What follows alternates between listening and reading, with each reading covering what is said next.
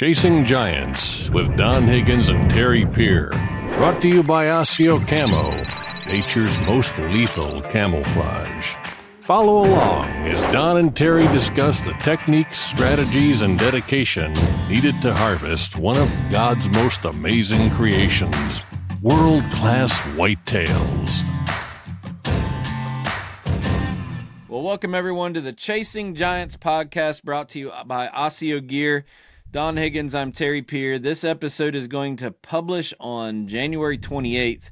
And Donna, we're at the end of January. We've both been on the consulting trail, but we're going to talk about that. But I just want to first say we got so much feedback from last week's episode where we shared pictures and kind of walked through hinge cutting that we're going to give this another couple weeks and try to get feedback. Again, we want to adapt this podcast to be a resource for people and show people what they want to see.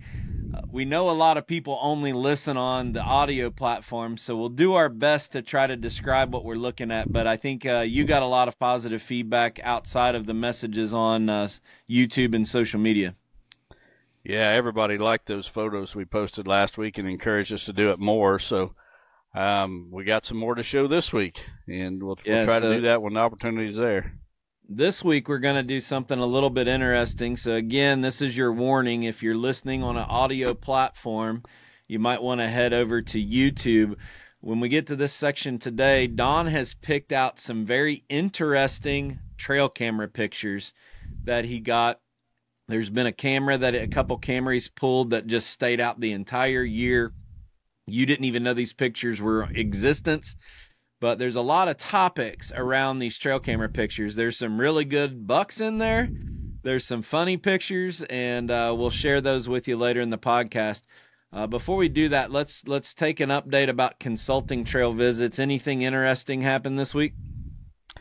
Yeah, I uh, looked at a property in Illinois. It was a repeat client. Um, young man had bought 40 acres um, a few years ago and had me look at it.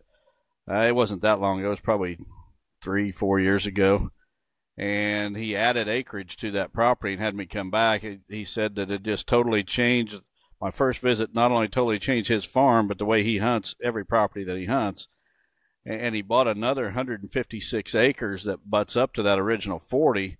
A lot of it was ag field that he was willing to turn into to deer habitat. And being a blank slate, he wasn't sure where to start. And uh, man, I'll tell you what, he's got an opportunity to to really make that place something special. I told him it has the chance to be in the top five percent of all the properties I've ever seen. When once it's all said and done, that plan's totally enacted, and uh, I have no doubt he's going to do it. Just a he's one of them young guys that you really respect because he's got a good work ethic. He's got goals. Uh, he's willing to work for his goals. He doesn't expect anything to be handed to him. He's willing to put in the time, the effort, and, and make it happen. So uh, that was really interesting this week. Yeah. I was down in Western Kentucky and met some really cool people. Austin Razor, he's kind of been my co-pilot. He goes a lot of times with me around to these uh, consulting visits, but we went down into Western Kentucky and visited two dynamite farms, a small track and a big track, and it's amazing how the right property the acreage isn't necessarily the driving factor to make a property great. It helps. Mm-hmm. But you've said on this podcast many times you'd rather have a smaller property in the right area in the right conditions than a big property in the wrong conditions. Yeah, what lays around a property is more important than what's on it. Said that many times, and uh, you give me the right five or ten acres, and I'll take that over the wrong thousand acres. Uh, you, you can do a lot with a small property if it's the right small property. You know, I, I think uh, I would have made Bobby Worthington proud this last week. You know, it was those mornings that were about five degrees, and we're walking these properties all bundled up. I had my big heavyweight ASIO coat on and face mask on because you know the snot was freezing to my mustache and it was all crystalled up. It was just bitter, bitter cold, but we tried to stay moving and I was back in. I saw this long finger running back where I thought, man, this would be fantastic bedding. It was in an area of the farm that we couldn't hunt because no access. So the theory was leave that as sanctuary since we can't do anything and pull them towards the area that we can hunt. You know, that's basically the foundation of what we try to do. And I was Mhm. back in looking for where a saddle was that they were going from one ridge top to another because we're in big hill country. And I happened to walk across this fresh doe or deer piece spot that looked neon green. And out of all them woods, I found the only nuclear reactive pee in the whole woods. And I just thought that Bobby Worthington would be proud of me back in the woods finding something like that. yep. He's a woodsman for sure. You got to read know- all the sign you come across. I was laughing about the color of it. And, you know, when you really got to thinking about it, you know, I think that when this much snow and ice, when we have, we talked about stress last week. You remember we were Mhm. talking about not having any stress and antlers dropping? We had over a week solid of bitter subs, you know, down to around zero degrees. Everything was frozen. And I can't help to think, I need to ask Dr. Strickland about this, but I can't help but think just the visual of that heavy color re- almost makes you think those deer are dehydrated, even though they could probably eat snow. That Mhm. they're not getting enough water when it's that cold out. I don't know if that theory is true or not, but you know what it's like when us humans get dehydrated, and and that's a sign of it. But I wonder Mhm. if that was the case with these deer not having much to drink when it's when it's below freezing for so long. Well, that's one I can't answer, but uh, Dr. Strickland probably can. We'll have to ask him. analyzing the anal, analyzing the color of pee related to dehydration. That, that'll be a new topic for uh, for maybe uh, maybe master cl- or uh, dealer event bingo. There you go. He will be there, so we can ask him Yeah. at that time. Yeah, but again, I think the the coolest part about our jobs too this time of year is the people we talk about it every week. Um, before we get going, I got a I got a little bit of a prayer request to ask. Uh, we just got some news a little bit ago that some dear friends of ours who have been in the adoption process um, have now had their second adoption fall through. And these are this is a young couple that is just longing to have a child and and raise them in church. And uh, and uh, unfortunately due to some circumstances the adoption has just fallen through tonight. And it's just heartbreaking for them. The baby's uh, about to be born in the next couple days, so um, I- I'm not going to mention their name on the podcast, but it's it's hard to see good uh, God fearing servant leaders out there that are trying to give their all for the kingdom and help people. Um, I just have to think that they need encouragement from everyone that, you know, God's got a bigger plan. We don't understand it sometimes and we Mhm. don't know what it is, but God's got a bigger plan. So keep, keep my friends in your prayers. It would mean a lot to them. So, um, if it's all right, Don, we're going to change the order up here a little bit this week um, and kind of not have a big opening segment. What I'd like to do, if you're all right with it, is let's go ahead and answer a couple questions. Then we'll look at these trail camera pictures through the middle of the episode and try to get some laughs out of some of these pictures that you found. And then finish up with a couple longer questions that I think it might take a little bit longer to, to answer. Is that all right with you? Sounds good to me. I think that's Um, the part people like the most, anyways. The questions. So let's let them Well, have it. We'll see if they we'll see if they like these pictures again. I'm kind of excited to explain it. There's a lot of talking points with these, so make sure you stick around or bounce over to YouTube as uh, as we put these on the screen here in just a little bit. But we'll go ahead and put question number one up. Uh, the first one comes from John Prattle from St. Louis, Missouri. Says, Hi, Don and Terry. I acknowledge your stance against chronic wasting disease, CWD, and your support for supplemental feeding while expressing opposition to baiting. If you were leading the Department of Natural Resources, DNR, how would you formulate laws that permit supplemental feeding while preventing baiting? While I recognize the potential benefits of supplemental feeding for deer health, I am concerned that it may provide opportunities for individuals to exploit the system through baiting, whether it's legally allowed or not. God bless John. Well, John, that's very easy. You just allow supplemental feeding outside of deer season. And uh, during the open hunting season, there's no feeding allowed. I think that's the best of all worlds. And, uh, you know, the big benefit there is that most people who are going to feed outside of season, they're not just going to throw a corn pile out there. They're, they're going to be feeding, you know, a complete feed, um, enhanced with the right nutrients, you know, the right protein levels, fat levels, um, vitamins and minerals, and all that. so I, I, think that is the key. I, I think you're going to get a higher quality feed to your deer, and you're not going to be doing it at a time where it can be, you know, referred to as baiting or attracting deer to get shot. Terry, what are you smirking about? you know, the one thing that I think probably people have the misconception about me and you on this show is I'm the most pessimistic person probably that most people will meet. And you are probably the most good hearted, believe the best in everyone of anyone that I know. And I look at this question and, and, and think about an answer. And I guess my statement would be if a person's going to be unethical and break the law, it doesn't matter whether supplemental feeding's legal or not. If it could be mm-hmm. a state where it's banned, there's still going to be the type of people that bait, whether it's legal during the off season, breaking the law. Uh, regardless, those type of people are going to break the law no matter what. So I'm I'm more pessimistic than Don is. If somebody is in a state that allows supplemental feeding in the off season, and they're uh, they're the type to break the law and bait, they're probably the same people that if there was no supplemental feeding at any time are still going to bait the break the law and bait. Yeah, and to build on your observation of your uh, personality and mine, you, you know, it, it just blows me away there you are teeing me up again, aren't you?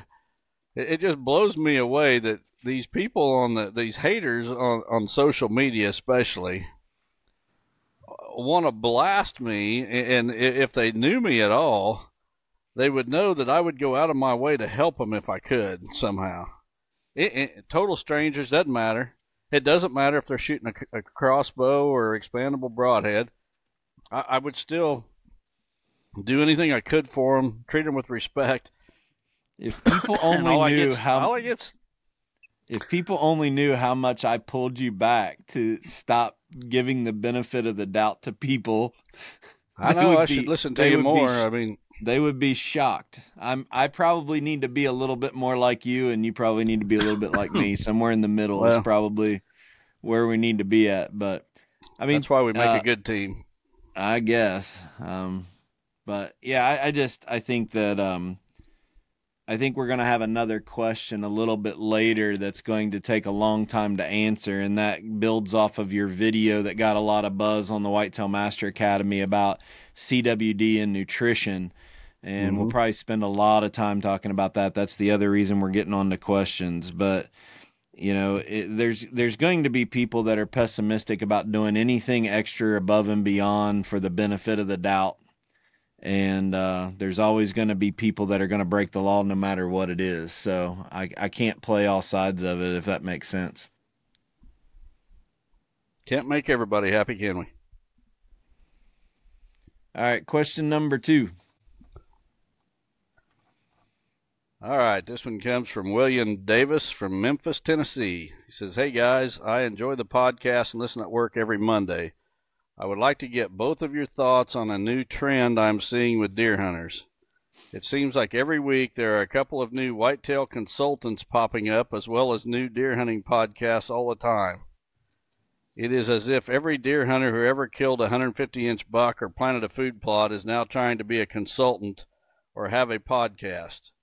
As experienced and successful consultants and podcast hosts yourselves, how do you both feel about this new trend of everyone becoming a consultant and having a podcast? Has it hurt your business at all? Keep up the great work. You know, William, I've had I've thought a lot about your question since I've seen it, and uh, I, I, have a couple of different ways to look at it. Um, first of all, I, I remember when I was a lot younger, working at a job, a factory job, and uh, there was guys there that were about 20 years older than me, and then there was new guys coming in that were about 20 years younger than me. So I was about 40, and I was working with guys that were 60, and I was working with guys that were 20. So I was right in the middle.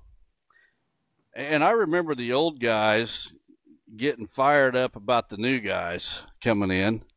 And the, the, the thing that the old guys would complain about was that these new guys wanted to start out at the top.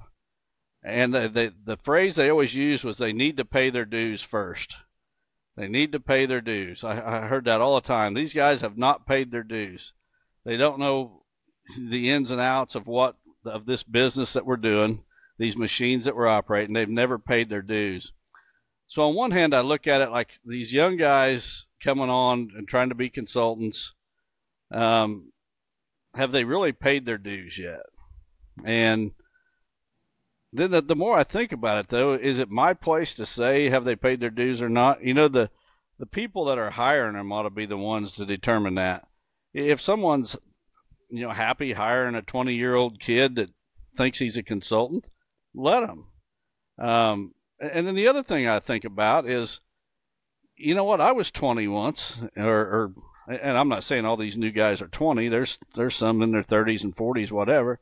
And you know, I was those ages once, and I was chasing my dream just like these guys are chasing their dream. Who am I to tell these guys not to be chasing their dream?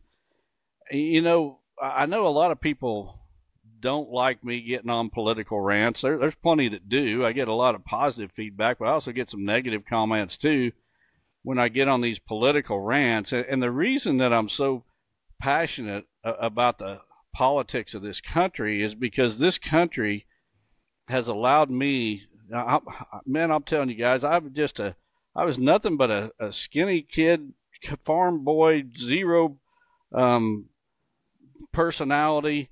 Um, I just chasing a dream of one day maybe making a living somehow hunting deer, and uh, had very little going for me except a dream that I chased and chased and chased, and finally, decades down the road that dream happened. It, it, became reality, and that that could have never happened anywhere on this planet except the United States of America.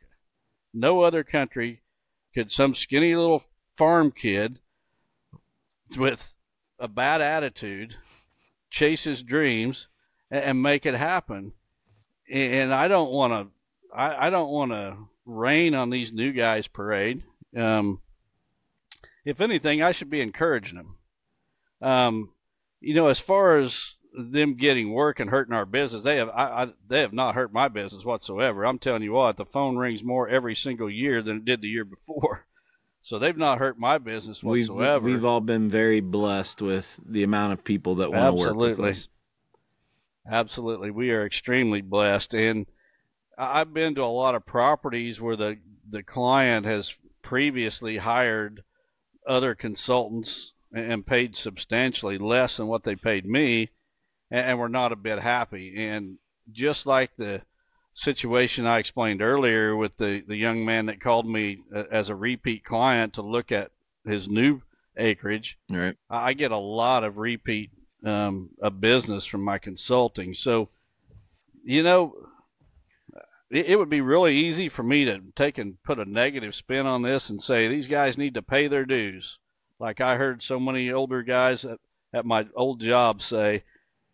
But I, I, I just got to encourage them guys because you know what? I hope someday that they they put their their pay their dues and they're an old sixty year old guy like me, and and I hope the whole world is looking up to them. They they've reached their dreams, and uh, you know they they're just a, as blessed as I have been and I'm hoping that maybe they take a look at me and they they've learned something from, you know, watching how I do something, and it, it just helps them. So we we've said many times on this podcast that if you want to be blessed, be a blessing, and uh, I just hope that in some way that these guys, whether I know them or not, maybe they pick up something from one of my videos or magazine articles or whatever. I hope that in some way I've been a small blessing to those folks. You know, you and I both have been on properties uh, in recent. Uh, well, we'll just. I don't want to even put an, a time, but let's just say very recently.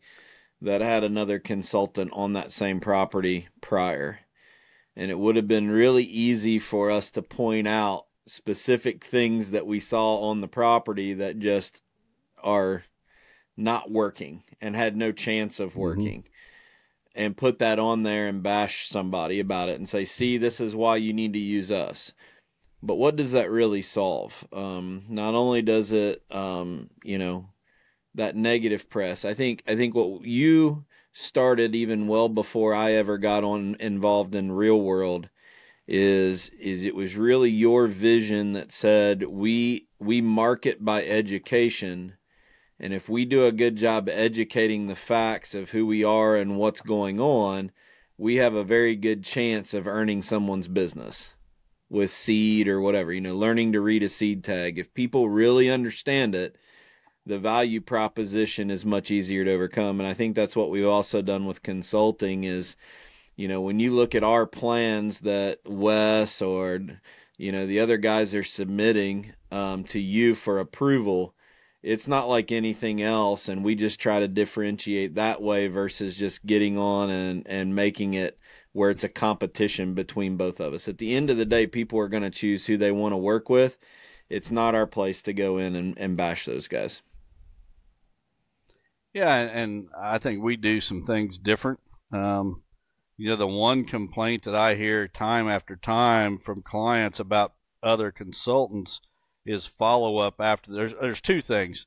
One is follow up after the visit. You know, being able to talk to that consultant again as they're trying to implement their plan. And the other thing is the actual plan that they get. What what do they get that they can hold in their hand when it's all said and done? And I think in those two aspects, we we blow away the competition, and that's not bragging. That's just a fact. I've never I've been had shared with me a lot of the plans that other consultants have done, and looked them over, and there, there's none of them that come close to the detail that we do. And uh, then the follow up.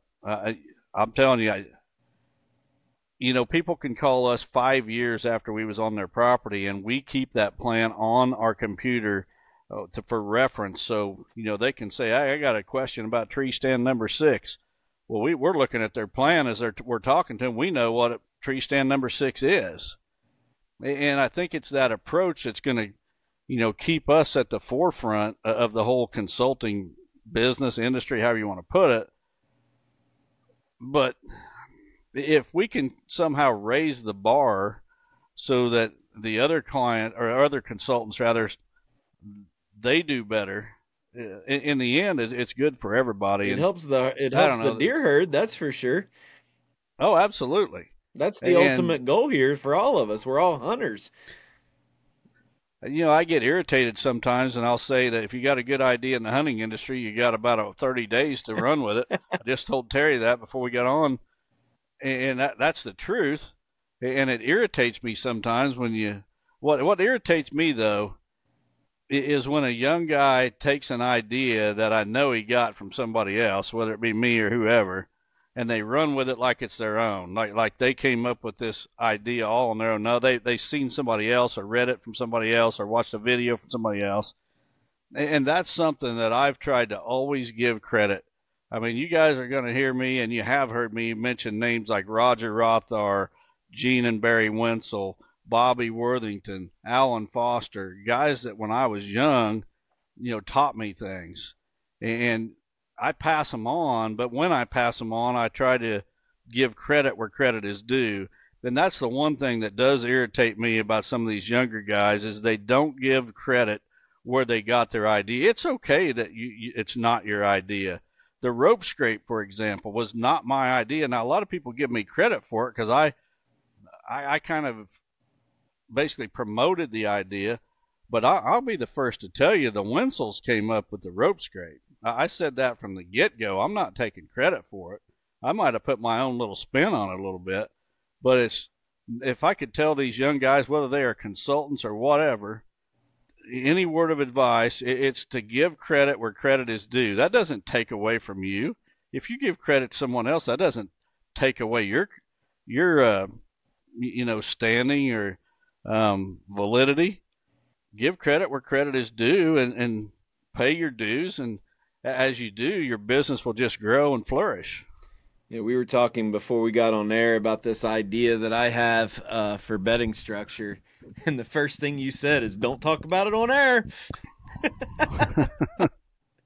so somebody will take it in 30 days, that's for sure. Probably a week, they'll make a video out of it. All right. Well, but, let's uh, the the next few uh, uh, graphics I have is is pictures that you want to share. And while I'm getting the screens ready to go through, why don't you talk a little bit about again, this is this is follow ups for some feedback mm-hmm. we had from last week, where people get to see visual things on the podcast mm-hmm. and learn from it. Tell people a little bit of backstory about uh, what you were telling me on on uh, before we got mm-hmm. on air. So my schedule from here on out this spring is just, I mean, it's chock full. I got speaking engagements. I, have got uh, a, a, whole list of uh, consulting jobs to do and just one thing after another. Plus, I got a bunch of habitat work I want to do on my farm. So I've slowly started when I get you know a couple hours of free time. I've slowly started gathering in some of my trail cameras, and I typically don't do that until about the first of March. I let the bucks shed their their antlers, but you know really you don't gain that much because at this point you know what's on every property.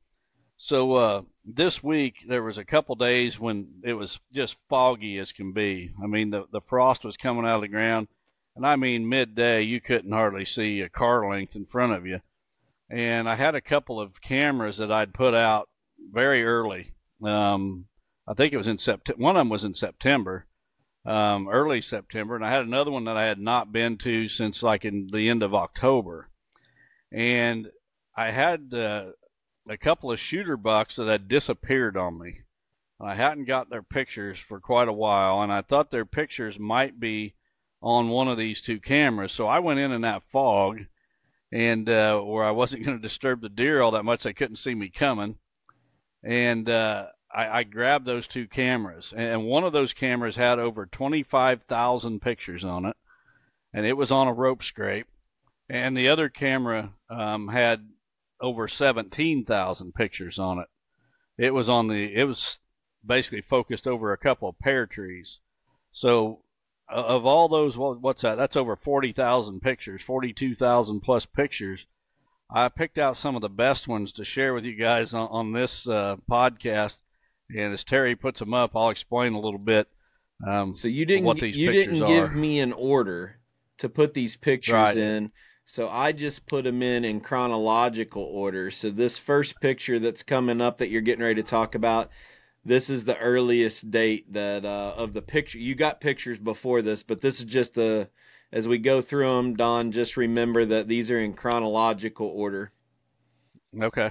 Yeah. So this one would have been uh, um, October 14th. This is a camera that had been there since early September on a rope scrape. Now, you guys that are members of the Whitetail Master Academy, you may remember a video that I did um, early last spring, way before things greened up, where I went in and I'd welded up a bracket, a steel bracket, and it's actually bolted to that pine tree.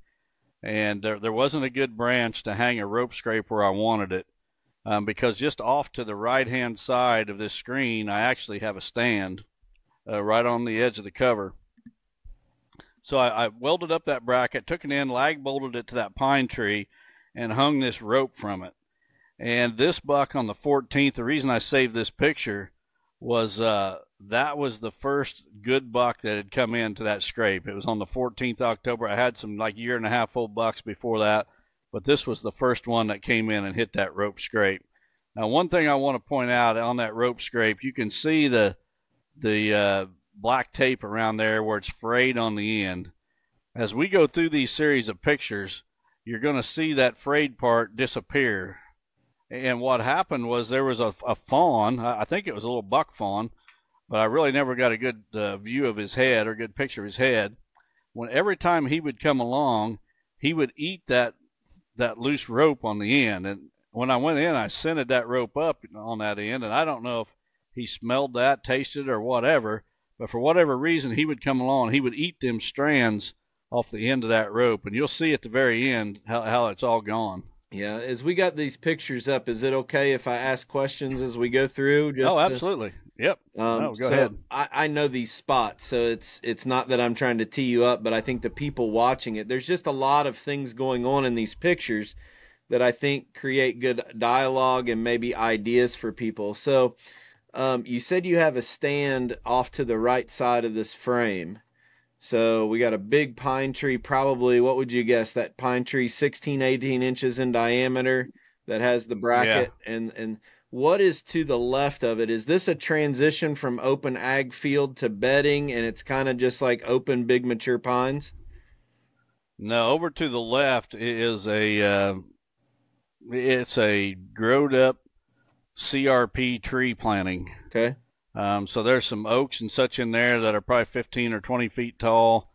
Um, I went in there and I planted some cedar trees and things like that. Um, it's more open. You can see the pines where they've shaded the ground, but um, the the pines make a corner right there, and you can see the open field straight ahead. And then there's also an open field over to the right where my stand is at. But right. um, So this assuming- corner, the, the deer really like to bed there. So assuming that your stand is on the right, if we have grown up bedding to the left, I'm assuming that this transition area from thick bedding to kind of open structure to where you have access on the right side of the frame, when the wind is blowing out of that cover during the rut, this would be an area that the bucks are going to be scent checking.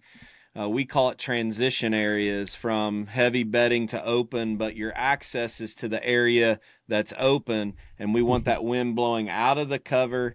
And the reason the rope scrape there is just to draw buck attention as they're moving back and forth. I'm making an assumption. You're absolutely right. And uh, my stand is about 15, 18 yards from that rope scrape. And that rope scrape just is something to, to grab the buck's attention and maybe stop him as he's cruising through. The other thing I'll throw out is this this buck is still alive. That's, that's on this scrape in this picture. He's a six by six typical, as you can see, a three year old buck, one that I got a lot of high hopes for. So, um, as we're talking about yearly patterns, Don, this would be something that you said you saved the picture, but we talk about adder, uh, annual patterns. Uh, if this buck is potentially a shooter next year, we would keep this in the back of our mind. Mid October, most people aren't thinking that you know it's the October lull, nothing's happening. We got a 12:27 in the afternoon picture of daylight would this be something that if this buck is a shooter, you're going back and looking at his pattern and say, hey, he daylighted or he was in this range, uh, you know, whether it's in the middle of October and I want to try to shoot him, I need to be in that stand with the right wind direction the 12th through the 16th. Well, I'm actually, I would be very shocked if I'm going to sh- target this buck next year. Sure. He's a three year old now, he'll be a four year old next year. But if this pattern would hold true for another year, then absolutely. Right. But I'm just talking Then about this would- time of year when we get a picture of a buck, not this specific one. This would be an example of how you would take this trail camera and put it in the archives to put that annual data in to say, oh, well, somewhere he's shifting out of, you know, summer range with his bachelor group, trying to jockey and go to, you know, fall range, maybe pre rut. But this would be an example of how we could use annual data. Absolutely. Yep. All right, I'm gonna keep asking questions because I got I got a hinge cut tree in the bottom corner. What's going on there? Um, I'm messing with you a little that bit. is a, that's an ash tree that was growing up amongst those uh, pines, and I was just getting it out of the way. yeah, you got some. when I cut that, you can see it's been cut years ago. When I cut that tree, um, it was competing with those younger pines. Yep. So you, yeah, you you might see a hinge cut tree. You can see actually a, a few of them. But you know, in this case, what that is doing is that's kind of steering that buck into a certain hole coming out close to your stand. So you have that hinge cut ash tree there. You got a down pine tree in the foreground where that other buck you can't see his head is at. Mhm. But that's putting those bucks coming out of that bedding in a certain chute, which I'm sure is in a strategic area right in front of your stand. And this this was the the camera that had to over twenty five thousand pictures on it. And the reason that they, these trees are hinge cut is you can see how bare that ground is under those pine trees. And in those 25,000 pictures, I've got thousands of pictures uh, of groups of does coming in and bedded in that brush. You can see, uh, I think it's a young buck behind that, got his head hit behind that other that pine tree. That that pile of brush there, the does just like to bed around that, and they they'll face they'll bed around it facing in every different direction. So there may be five, six, seven does come in and they bed all around that cover. That cover's at their back. They're all facing out, but they like to bed in those pine needles. And that by hinge cutting those trees, we put that tree on the ground uh, to give them some some cover at, at, at ground level where they like to bed. Yeah, I like it. All right, one more observation that I've seen in this picture. There's no dirt scraped back. Again, this is October 14th. And as we go through these mm-hmm. pictures in the timeline, start watching the ground underneath of it for all of the people watching. All right, so the next picture is going to be a picture on November 7th. Yep. This is just another mature buck coming in. Well, he's not even mature either. He's another three year old, actually. So there's two three year olds. Um, both are six by sixes, but uh, uh, they look like brothers. The the difference is one of them has a long brow on one side. This is the one that's got the long brow on the one side and a shorter brow on the other side. Uh, the other one has a, a pretty short G2 on one side. But uh, you know, just showing these deer in daylight, multiple good bucks coming in in daylight hitting this scrape. Almost a month apart, daylight pictures of good bucks uh, in daylight. Mm-hmm. I think this one was well, was what about 4:30 in the afternoon. Um, yep. So right now, uh, let's talk a little bit about rope scrapes. Uh, one of the big questions you get all the time is how far do I hang it off the ground? This picture mm-hmm. shows a really good observation. It's not quite at the uh, the buck's back. It's kind of like probably four inches down from his spine and mm-hmm. uh, you even had some coyotes playing with this a couple times through the year. Uh, when we're looking at a height off the ground, Don, where do we want that rope scrape to be? Well, this is about ideal right here. Um, I, I wouldn't want it any lower, but I wouldn't want it any more than six inches higher either. So this is about perfect. Yeah. So for the people listening, the the end of the frayed rope this deer is standing pretty much at a normal posture with his head. His nose is up a little bit, but he's not stretched. And his mm-hmm. nose is right basically in the area where he can get the scent in a normal position. He's not bent over, but he's not on his back legs standing up, right? Right. Any other things on this one yet? Um, not really. Okay. All right, we skip to November or November 19th. We got a big bare spot underneath of it with a, a good buck in daylight again. Yeah, this was one of those same two bucks. I can't tell which one because his antlers kind of blend in with those branches. But you can see he's definitely got his nose up against that uh, rope. And, uh, you know, when it comes to scenting those ropes, I get questioned all the time how often do you go in and scent them? Guys think you got to go in and scent them once a week, once a month, whatever one time, one time, and, and that's it. And I scented this rope a full two months before. This is November 19th. I put that rope, that camera up and scented that rope back in September, two months before. Those bucks will start working it uh, and, and send it one time. And a lot of times I go back the, the following year. This is a brand new rope scrape. First year it was up there uh, sometimes I'll go back the, the, next year and I don't even scent them. The, a lot of times the deer are already working the scrape under them, and you don't even have to scent them following year. One time you get them going. So don't think that if your rope is in the right spot, you do not have to send it more than one time. Yeah, and I think the failure that people have is they put them out too early and it has a chemical smell on the rope and then the deer won't use it and then they, you know, complain that it's not being used. You got to get these you got to get the scent out. There's no shortcut. We talked a couple weeks ago about now is the time to start putting those out in your yard to get the scent out for the time that you need it. Um, yep. Out of curiosity, this is I know you probably didn't do this uh, to prepare for the podcast tonight, but it would be interesting as we go back to being on the downwind side of bedding. to go back and look at the dates on the, each of these and see which way the wind direction was because now we've had Mhm. four pictures of a buck, a good size buck, in the same area, and I would bet a pretty good amount of money that these rut, uh, these November pictures, the wind's blowing out of that bedding area, and that's why he's there. Yep. All right, we skipped to December 12th. We got a huge bare spot underneath of this thing. Um, you know, I really think Don that this picture is the only way you could accurately accurately age the buck, except his tail's down. So we really can't get the distance between the bottom of his Well. uh, his giblies and his rear end hole. So I, don't think we can accurately Well. age him in this one. Well, I can tell you from what I know of him, he's four years old. just a totally different buck than what we'd seen before. Daylight picture, four-year-old buck, same rope scrape. You can see the dirt on the ground.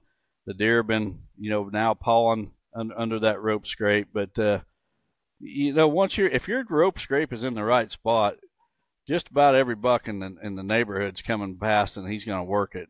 Right, And- right spot and no chemical smell. Yep. So, you know, again, 25,000 plus pictures. Uh, you're getting to see not even a half a percent of the pictures that were on here. All kinds of young bucks, all kinds of yearlings, two year olds, and, and even three year olds, and maybe even a giant that I'm not going to show you. Yeah. So, Um, lots of deer. The other thing you kind of uh, you prep people on is you can start seeing some of that frayed rope is starting to get a little Right. bit shorter in this picture, where it's starting to get, and uh, it's amazing what happens here after the first of the year. But uh, another great buck again, starting to use that scrape a whole lot more on the ground, a lot more scent on it, and then here we got on December 26th. Um, another morning picture, Hmm. And we got a squirrel doing a trapeze act hanging down as a buck's getting ready to sniff it. This is a pretty funny picture. Well, the only reason I saved this picture is because of that squirrel. this is the same buck that was in the last picture, actually. Um, four-year-old buck, and uh, there. This was a series of photos, and uh, I, I guess I maybe should have threw the whole series up because uh, that squirrel takes off up the rope, and the buck jumps back, and then the squirrel's gone. The buck comes on in, it, it comes back in, and, and works that rope scrape, but. Uh, you can also see in the background, you can see an, another deer um, just barely there in the background. So, right on the edge of the structure. yeah. I mean, there was times in, in this where, as I went through the pictures, it was just a whole herd of deer um, in, in the view of the camera going back and forth and, and multiple bucks, bucks chasing does, just every bit of activity you could possibly imagine seeing from deer, and you're going to see some pretty good stuff at the end. But uh, it, it was just unbelievable how much deer activity was around that rope scrape. You know, the the thing that pops into my head on this picture is that deer in the background. He's just standing there looking. And I don't know if that deer, you know, in the series of pictures moved immediately after this, but I can't help but think how many times uh, we as hunters don't take for granted a buck will stand on the edge of structure like that and watch for long periods of time before they commit. And we're reaching in our backpack and talking, you know, texting on our phone, standing up, sitting down when we don't even think Mhm. something's there. And that's the only thing that popped in my head is that deer is just standing there.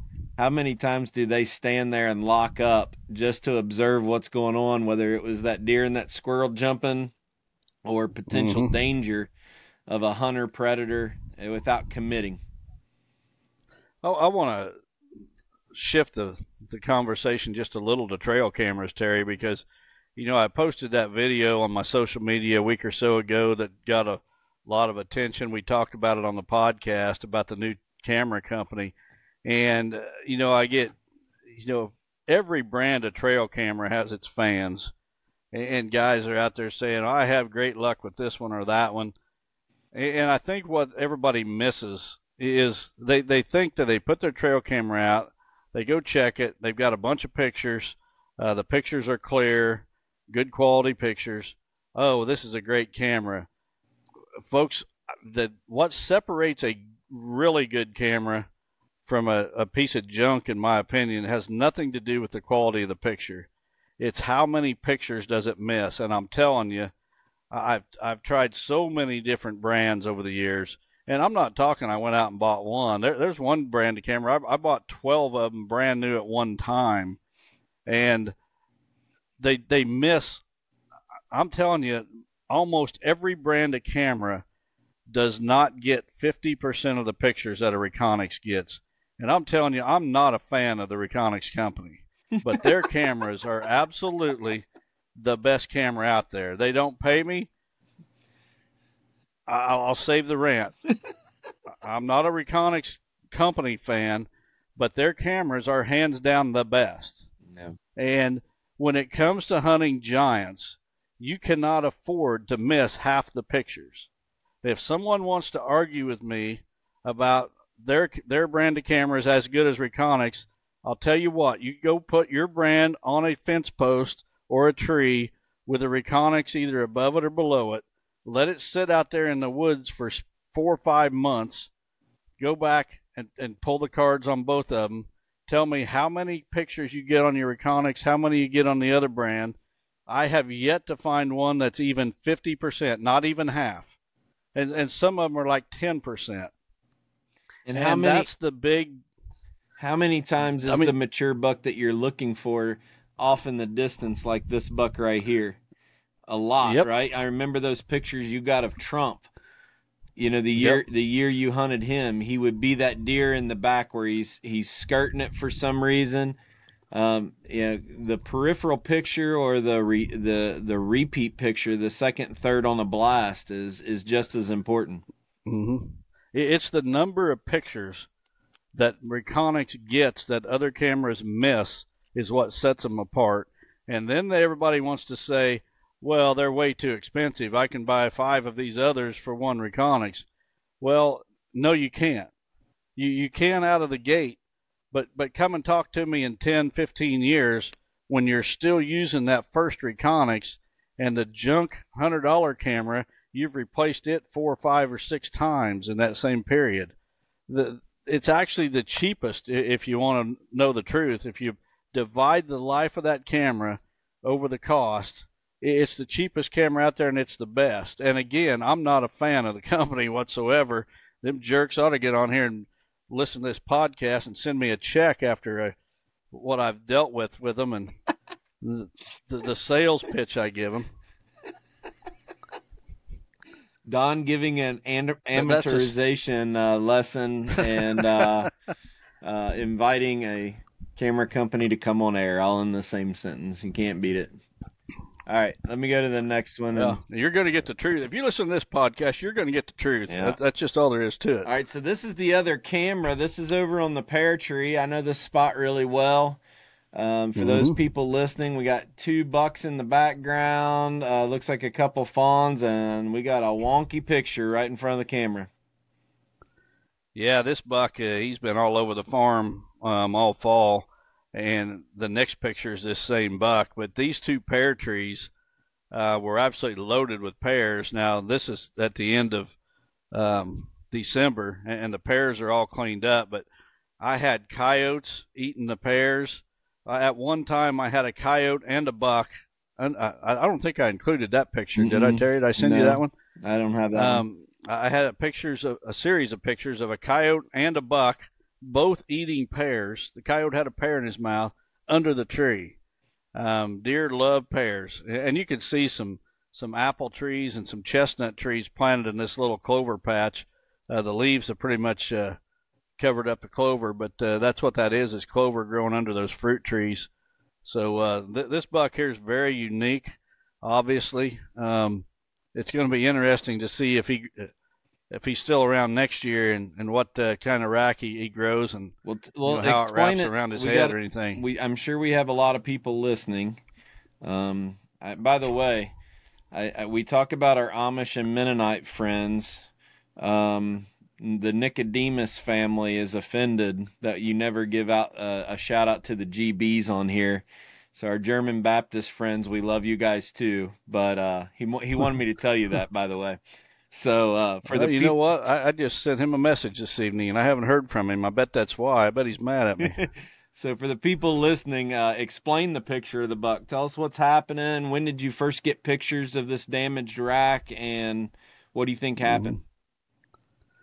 Well, it's a picture of a year and a half old buck, and one antler is it's formed about like the other side, except it's coming out of his head as, at a terrible angle, and it it grows across to the other side of his face. So it is on it's the buck's right antler, but it it lays across the deer's forehead, and the main beam is down the left side of his nose and his eye on that side is actually looking between two tines. So this picture is head on, and as you see him, his eye is between the G2 and the G3. Yeah, the main beam is really running, weird. The main beam is running right between his eyes, and he's looking between G1 and G2 with the main beam in between it. So is it did it grow that way, or did he break it and it's like the pedicle is broke out of its skull and it's just sitting there? Do you know? Well, based on the, the previous picture and, how you can see there, I, I think he was injured before he grew it. I, I think the pedicle on that deer's head was somehow injured, and uh, it grew that way. You can see how the velvet is still on up there against his head where he, he couldn't really rub it off very well. Um, I think that deer was injured before he ever grew that antler. Interesting.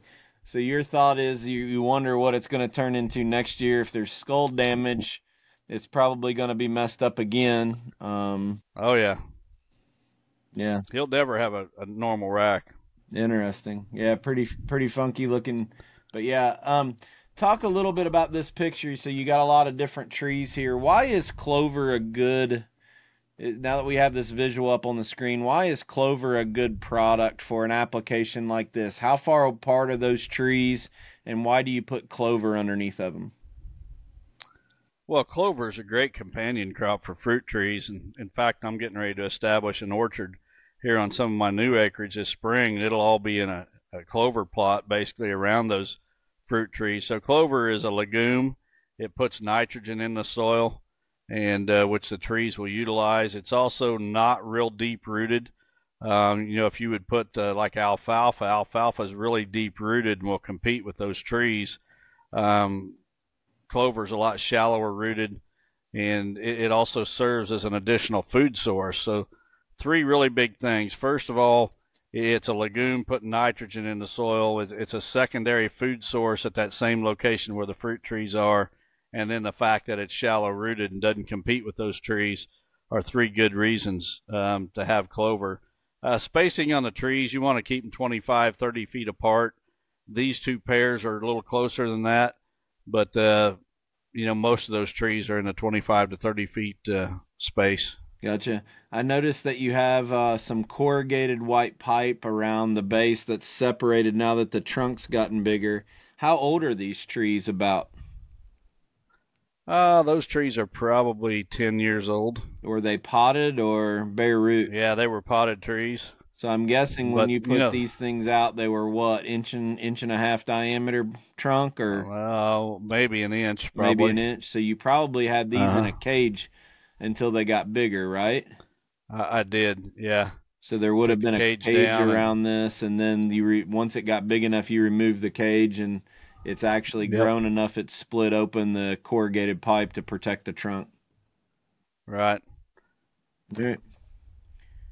Good visual for people. All right, we're back to the rope scrape again with another buck. Yeah, this is uh, the reason I included this one. This is the same four-year-old that we'd seen earlier. Um, you you can see the end of that rope is about gone.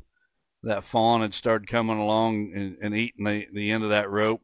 Uh, you can see it's still pawed out under that. The reason I included this one is to show that here here we are, you know, well into January, and the bucks are still hitting that rope scrape So four months in daylight. four months in a row you're getting daylight pictures of of bucks on this and obviously there's a lot more pictures um, for the people who might have uh, a rope that gets chewed like this what's the plan? Are you just going to leave it alone? Are you going to go in with rubber gloves and move that fray up? Are you going to try to lower the rope? What, what's the strategy to deal with this now? I'm just going to leave it. I've got another rope that's the same way, and uh, it's been like that for probably five years, and it's not stopped the deer from. In fact, it's it, it's so good that I don't even I haven't even scented that rope in probably three years. And the deer, once they get started, like this rope here, I never have to touch that rope again. There's been enough activity.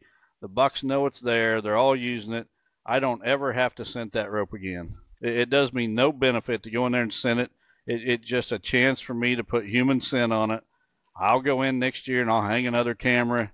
I'll leave the camera there throughout the entire season, and uh, you know come back in, in postseason and see what I got. But you know the other interesting thing is this camera had the 25,000 plus pictures. The one on the fruit tree is the one with the 17,000. So I actually got more pictures on this rope scrape than I did the fruit trees. The food source.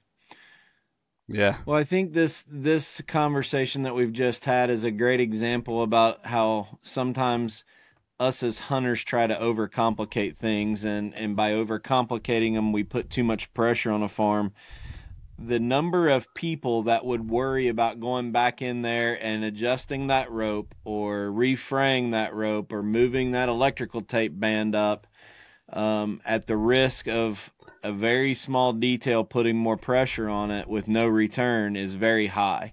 I think there's a big percentage of people that would be really worried about that and sacrifice intrusion mm-hmm. for something and end up causing more harm than good. We overcomplicate it a lot as well as checking that camera.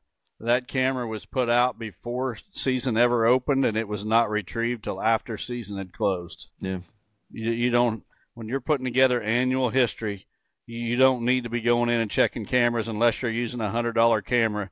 Then you better go in there because that piece of junk is probably not going to be working half the time. All right, I got. Um, we're gonna save. we're gonna put question three up. We're gonna save your last picture till the very end of the podcast and uh, answer. The last one is a good one. The last one is a good one. So so hang around on this one. But let's put question number three up on the screen. Now this one comes from Mike Wamhoff from Waunakee, Wisconsin. It says Don and Terry, I look forward to the podcast every week. You guys do a great job. After watching the video on the master class about CWD and the possibility it may be caused by nutritional deficiencies in the deer's diet, I'm curious if either of you test for CWD on your land. I personally do not because of my distrust of the DNR and their past instances of sharpshooting here in Wisconsin. With the amount of high quality nutrients you both provide, I'm wondering what you are seeing on your properties. Thanks again for all you do. Uh, Mike, we don't have a testing program in my area where we can, you know, submit the heads that I know of anyway um, for for CWD. I would not test anything. Um, in fact, I encourage hunters not to have deer tested. Even if you see a sick deer, I would not report it personally. Um, my my personal choice and opinion. Yours can vary, and that's fine. But uh, the the the video that Mike's referring to here is one that we just released on the Whitetail Master Academy this week. And it was a video that was shared to me by the producer, and, they asked me to, to put it on my platform because I just have a bigger reach than what they have. And we put it on the Whitetail Master Academy to start to give those folks a you know kind of a, a preview. It's going to be posted on my YouTube channel at some point because I think every deer hunter in North America needs to see that video. And, and that video basically is an interview with Dr. Wallach. And if I think his name's Joel Wallach, maybe. Uh, Dr. Wallach is an absolute nutritional expert. Got he's got a resume that's probably not matched. He actually worked with Marlin Perkins on Mutual of Omaha's Wild Kingdom if you do a search for Dr. Wallach, it's just going to be page after page after page uh, of of websites that, that you can go to. And this gentleman basically uh, two, two huge things that, that I took away from it. First was he says there is no such thing as a prion. And that kind of struck me. Uh, I mean, it got my attention when he said that. And, and he said that, uh, you, you know, we've got these microscopes that we can find germs, um, we, we can find bacteria, um, we, we can see single cells, even things smaller, but he says nobody can show you a picture of a prion. If they show you a picture of a prion, it's a drawing. It, it's not a, it's nothing but a drawing. And after I heard him say that, I went and did a search for photos of prions. There is no such thing as a photo of a prion, and he says it's because they don't exist, which I thought was extremely interesting. but then he was comparing, and this makes total sense. He was comparing CWD um, to like Alzheimer's in people. It, it, when you do a, a slide of the brain matter, it looks the same. And uh, I, I, don't want to ruin the whole video, but uh, you know, he was saying that you can take an expert and you can show them a, a, a slide of, of a human brain that's got um, Alzheimer's, and you can show them a picture of a deer's brain that's got CWD, and they can't even tell you which one's the human and which one's the deer. That that's how close they are, and uh, he he's totally against the whole you know the sharpshooting and the whole banning on baiting and everything else. And what I find so, what I was so um, excited about was he basically, and I had no idea this guy was even existed, and he basically has confirmed what I've been saying or, or agreeing with what I've been saying for years that the the solution to CWD is nutrition and potentially uh, genetic as well. And he, he goes on to describe this guy's done thousands and thousands of autopsies, including over over ten thousand on people, and, and just it, it's just amazing that uh, some of these uh, game agencies are taking the steps that they're taking with the the evidence and the research that this guy has done. And the thing of it is, he's not the only one. There is multiple pieces of research done by multiple people that that believe that the answer to CWD is either nutrition or genetics. And and yet we've got these game and he also brings in the politics of the whole disease. I've been saying for years it's a political disease. He brings that into it. Just I mean I, I got so excited because he just like confirmed everything I've been saying and it was like whenever uh, we had Dr. Strickland on and I was asking him about uh, fetal programming and, and, what he thought of it. He goes, "Well, I believe in it so much I wrote a book on it." Well, Dr. Wallach has done the same thing on my views on CWD, and uh, I'm no expert. I, I make it very clear in that video. I do a little introduction before I play that video. I made it very clear I am not a CWD expert, but I don't think there is a CWD expert because these guys that are supposed to be experts, they can't even agree. Yep. I mean, they're on totally opposite ends of the spectrum. Yep. And uh, I just so that that was a long-winded soapbox no, answer. we're not calling the DNR. That's your answer. Not, absolutely not. And and here's the thing that every deer hunter needs to make that choice. I'm not going to tell them to call or not call. You got to make that choice. But here's the thing. Depending on what state you're in, you call the DNR and say, "Hey, I think I got a sick deer here. You need to come and check it out." If that deer turns out to have CWD, you you might as well just sell your bow or find another place to hunt miles away because they're coming in and they're going to wipe them out with sharpshooters. And why in the world would you want to help them do that? All right. Let's move on to the next question before we run out of time. We got to make sure we leave time for this last picture you want to show. Man, I was just getting fired up, Terry. I wasn't done on the CWD rant. No, you can save that for next, next one. next one is Ellis uh, Oberholzer from Memphis, Missouri says, Dear Don and Terry, we are planning to put out the NutriCrave deer block and was wondering if it would be necessary to put out Maximizer Mineral since a deer block has Maximizer Mineral in it. Also, if we should be putting out mineral, what time do you recommend to start? We really enjoy the podcast and appreciate the godly example that you both leave. Thanks, Ellis. Ellis, the reason I chose your question is because hunting seasons are ending right now across the country, if they haven't already. And now is when you want to start your supplemental feeding program. If you're serious about managing your deer herd, now's the time to get that mineral out. Now's the time to get those feeders out. I think you want to use everything, every tool at your disposal when it comes to supplemental feeding. I think you want the granular mineral pulled up, poured out there in, in multiple locations on a property. I think you want to use the blocks as long as those blocks have the, the you know some benefit. If, if it's just an attractant block, it's probably not much use. But uh, you you mentioned the maximizer blocks that have the maximizer mineral in it. You, you want the supplemental feed, not just corn. You, you want a complete feed that's got the right protein, fat levels, as well as all the, the vitamins, minerals, and micronutrients. So uh, now's the time to start. Yep. Um, I was talking to a we got a, a friend of ours. Um, we've we've talked about him on the podcast before. Clint Cross from he's south of Terre Haute on the Indiana side of the river, and we've talked about him because he's he's a resource for guys who want to buy food plot cut down versions of John Deere planters. But he became a real world dealer this this this year, and he said that he's already had a ton of business just on this NutriCrave block alone since it's outside of season down there and uh, putting this in combination uh, with his normal program, he said it's been really, really popular in his area. So check with Real World and uh, if find your local dealer, ask them if they got their shipment in. Some of our dealers already have their shipment in, so they can have this product for you. And if not, they can pre-order it when they pick up their order at our March um, dealer meeting. So talk to your local dealer, or you can visit online and order them if you want.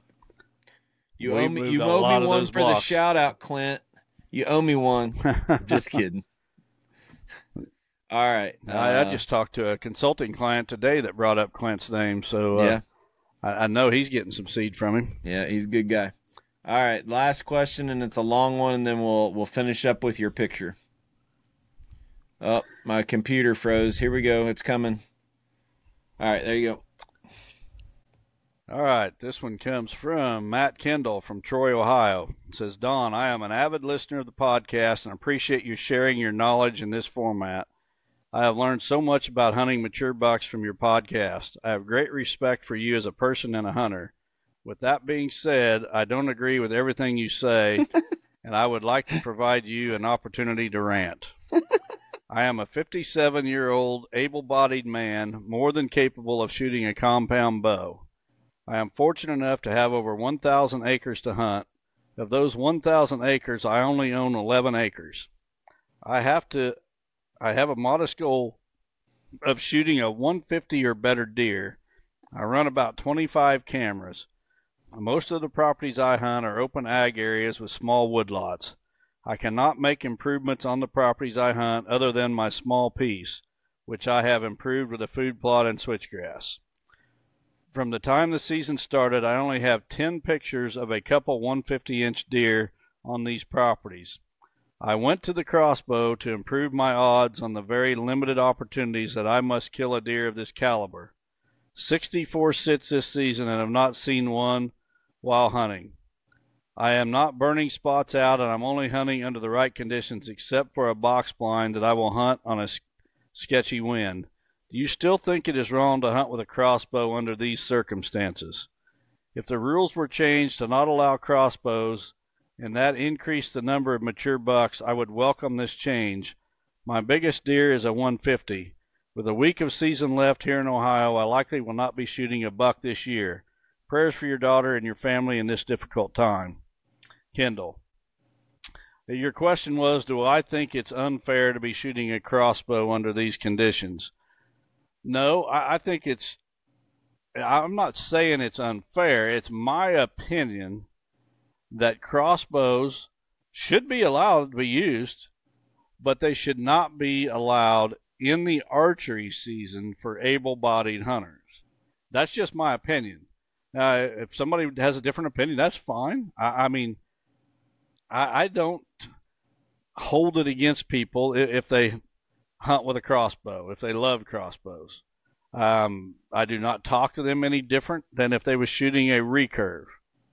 Uh, it, it's a matter of respecting the other hunter, but that doesn't mean that I shouldn't be able to have my opinion. And I think that's what it really boils down to, is that I, I get lambasted for my opinion about crossbows. And shouldn't I be entitled to my opinion? I'm fine with you shooting a crossbow. I've had people shooting crossbows on my property sitting in the same blind with me with a mechanical broadhead on the end of it, and I never said one single word to them. Not one word did I say to them because it didn't matter. That was their choice. It's not, even on my property, it's still their choice.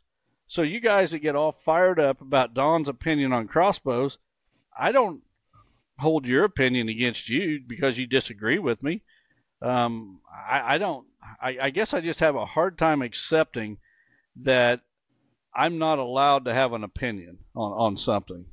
And if you're fine with, if you're happy shooting your crossbow and it's legal, do it. It doesn't matter what I think. That's fine. I'm a little distracted. I'm sorry. Oh, I just no got problem. I just got a notification from a cell camera that a Toyota Tacoma with Illinois plates just drove through the property on the middle plot in Illinois. And imagine what Really? it's, it's got a Biden bumper sticker in the back window.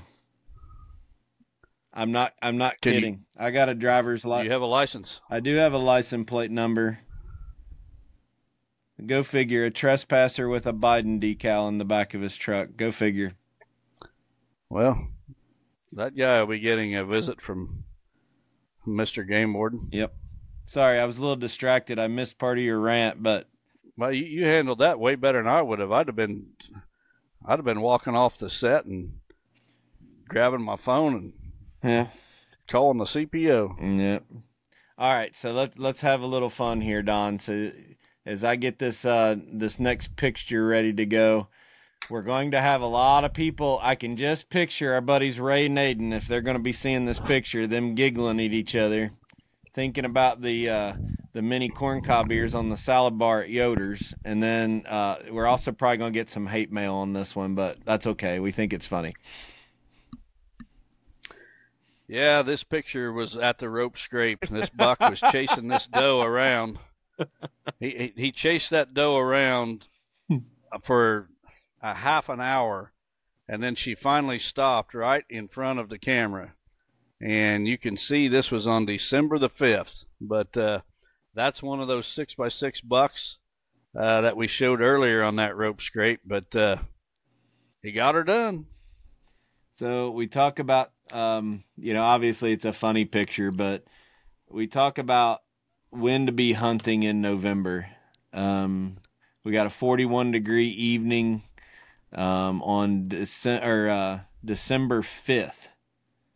So talk a little bit Mhm. about the date of December 5th, and we're still seeing a, a, a doe getting bred.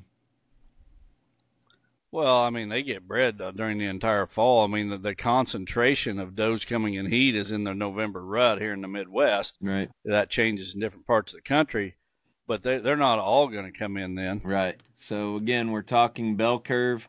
As Dr. Strickland Mhm. says, you never say always and you never say never.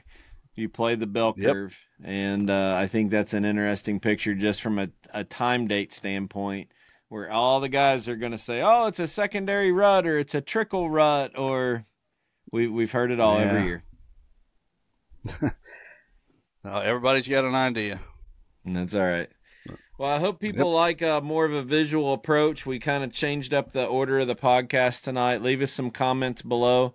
Uh, send us a message. Um, we prefer the comments below. Any any kind of engagement like that helps the algorithms point people that are watching this type of content to to come over. We've gotten a lot of new listeners recently, so we hope that doing this is uh, helpful to people to give some visual of the properties and projects we're working on. We'll try to continue to do more of it if that's what you all want, right, Don? Absolutely. We appreciate your feedback. Appreciate the support you've given us in so many different ways through listen to, listening to the podcast, uh, purchasing real world products. And, uh, you know, if we can help make things better and maybe improve your hunting success, uh, we're here to do it. So tomorrow morning, I'm getting up and making my way back to down around Western Kentucky to the scene of the incident where a couple years ago, Austin and I left a charity event in Guthrie and we're chasing being chased by a tornado coming home that night. We stopped at a hotel. The roof got ripped off of the neighbor hotel, and I'm going to be doing a consulting visit there uh, tomorrow, uh, kind of in the same area that we got caught by that tornado a few years ago. You know, I was there on Monday of this week. There at Guthrie, I, I, did a, a, consultation for a, a client down there, and we went to this property and they had another tornado there about two weeks ago. And we, as we was walking through this guy's woods, there was like pieces of siding and pieces of uh, insulation and just and it was from that tornado and they said that it was it had carried 15 miles the the tornado hit 15 miles from there and it was dropping this stuff pieces of metal uh, pieces of shingle in this guy's woods. It was it was kind of scattered all over the place there. So uh, you yeah, ever thought I, I about how about many that. animals those things pick up off the ground when those tornadoes go through? I mean, not just deer, but all kinds of animals just get sucked up in that thing Mhm. and go for a ride. It's unbelievable what nature can do. Yeah, right. for sure. Well, be safe out. You're going consulting tomorrow, Mhm. also, aren't you?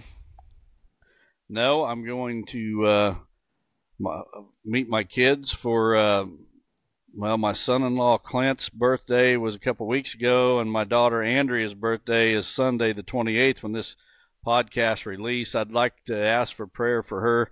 She's uh, the one battling cancer. She has to go in on Fridays to get a blood test before her chemo on Monday, and her white blood cells have to be at a certain count or they won't allow her to do chemo. And when she went in today for that blood test, her blood or white blood cells were the lowest that they've ever been, uh, below that number uh, where she can take chemo. She's hoping they'll still let her take chemo on Monday, but uh, the, the she's got three more rounds to go, and it just seems like each one gets a little tougher and a little tougher.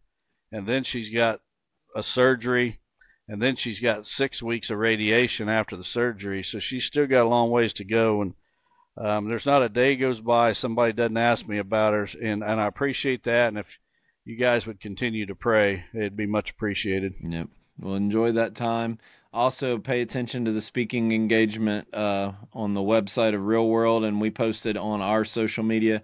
You're going to be heading to Iowa uh, the first of February for an event out there. So make sure you check those uh, announcements and and uh, make arrangements with the promoter or the organizer of the event too, if you need more questions answered. So outside of that, Yep. good episode. Thanks for the uh, extra effort with pulling those trail camera pictures, Don. Yep, we'll do it more often. So, God bless everyone. Have a great week. Take care. Chasing Giants has been brought to you by ASIO Camo, Buy A Farm Real Estate Company, 360 Hunting Blinds, Victory Chevrolet, Real World Wildlife Products, Mathews Archery, Novix Tree Stands, Gingerich Tree Farm, WildlifeFarming.com, Quiet Cat, and Vortex Optics. Thanks for listening, and tune in next week for another episode of Chasing Giants.